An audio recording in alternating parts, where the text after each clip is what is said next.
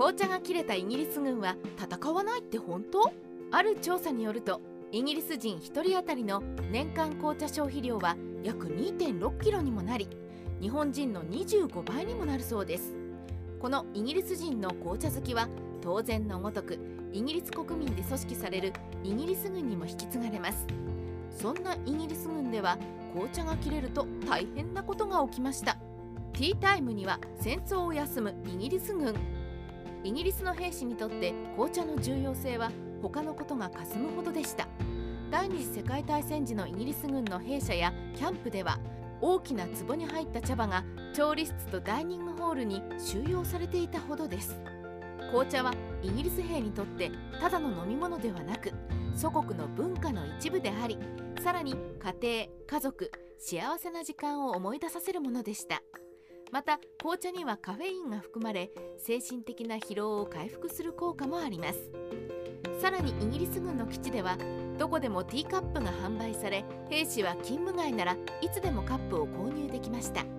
イギリス軍は常に勇敢に戦いましたがそれでもティータイムを飛ばすことはなく時間になると砲撃を休み仲間同士で集まり紅茶を楽しんだのです。朝鮮戦争の頃国連軍として参加していたイギリスはアフタヌーンティーの時間には砲撃を停止したほどでした。イギリスの戦車には給湯器がついている。これほどまでに紅茶にこだわるイギリス軍の戦車には他国の戦車にはまず存在しない給湯設備がついています。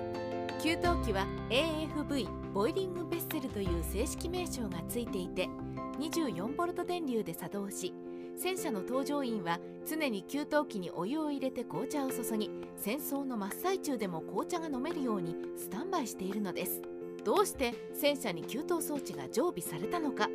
それは第二次世界大戦時にイギリスの戦車兵が危険を顧みず戦車の外で湯を沸かして紅茶を煮出している途中に狙撃されて戦死する事例が続発したからです。ティータイム中の戦車乗務員の死傷者は全死傷者の37%を占めていたそうでイギリス軍は戦死者を抑えるために間違いな給湯器を戦車に装備することにしました。たとえ戦争中でもティータイムを忘れないイギリス人の紅茶への執念が見えてきますね。また推奨はされていないものの給湯器のお湯を使いレトルト食品やスープを温めたりじゃがいもを茹でたりもしたようで湾岸戦争時には戦車に給湯設備などない別の多国籍軍の戦車兵をイギリスの戦車に招待して紅茶や軽食を振る舞い結束を強めるのに役立ちました。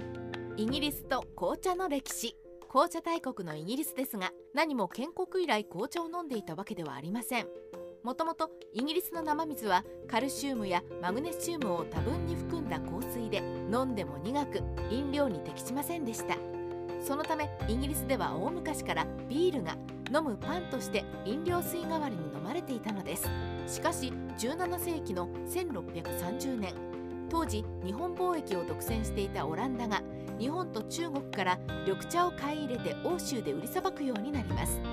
当初は輸入されていたのは緑茶でしたがいつ頃からか発酵させた紅茶が輸出されるようになりました。イギリス国王チャールズ2世の妃としてポルトガルから腰入れしてきたキャサリン妃は東洋趣味が高じて紅茶を気に入り紅茶をカップに注いで贅沢に砂糖を加え彼女が生活していたサマーセットハウスを訪ねる客人にも気前よく振る舞ったそうです。当時のポルトガルは貿易先進国で大金持ちでありキャサリン妃にも多額の持参金を持たせていたのでキャサリン妃はポルトガルの富を誇示していたのですが喫茶の習慣はこうしてキャサリン妃からイギリスの貴族に広がっていきました。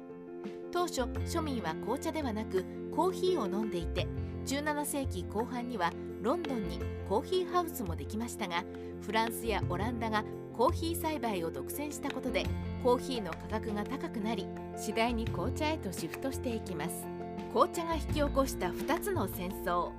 イギリス人と紅茶の関係は2つの大きな戦争を引き起こしています。一つはアメリカ独立戦争でフランスと北米で植民地戦争を繰り返していたイギリスは戦費がかさんで国家財政を圧迫しました。そこでイギリスは植民地への課税で難局を乗り切ろうとしますが植民衆の猛反発を受けて増税案を引っ込めました。困ったイギリス政府は大量の紅茶の在庫を抱えていたイギリス東インド会社にアメリカでの紅茶の独占販売権を与え租税を取ろうと考えました。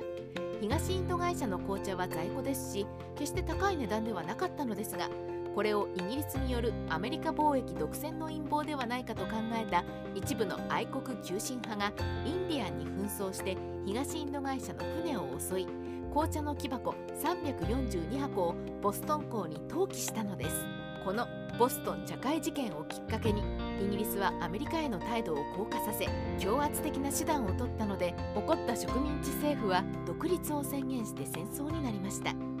もう一つは世界史でも有名なアヘン戦争です。産業革命を経て市民階級が豊かになりだしたイギリスでは紅茶の需要が激増して国内の銀が中国に流れ込んで対外貿易赤字がかさんでいました。しかし中国が買ってくれるイギリス製品はほとんどないのでイギリスはインドのベンガルでアヘンを栽培して中国に輸出し流出した銀を取り返そうとします。このアヘンが中国で多くの中毒者を出し中国側は林即女という人物がイギリス商人のアヘンを没収して焼き捨てるという事件が発生。イギリスは艦隊を派遣して戦争になります。戦争に勝利したイギリスは南京条約を締結。江東を割譲させ5つの港を開港させて不平等条約を押し付け中国を食い物にしていきます。世界史ライター。カワウソの独り言。以上の理由で紅茶が切れたイギリス軍は戦わなくなります。たとえ戦争中でも戦車から飛び出して紅茶を沸かして飲んでいたイギリス兵は世界で最も紅茶を愛好する人々と言えるでしょう。ましてや戦死率を下げるために狭い戦車内部に給湯装置を取り付けて車内でティータイムが楽しめるようにするとはちょっと想像できないこだわりぶりですね。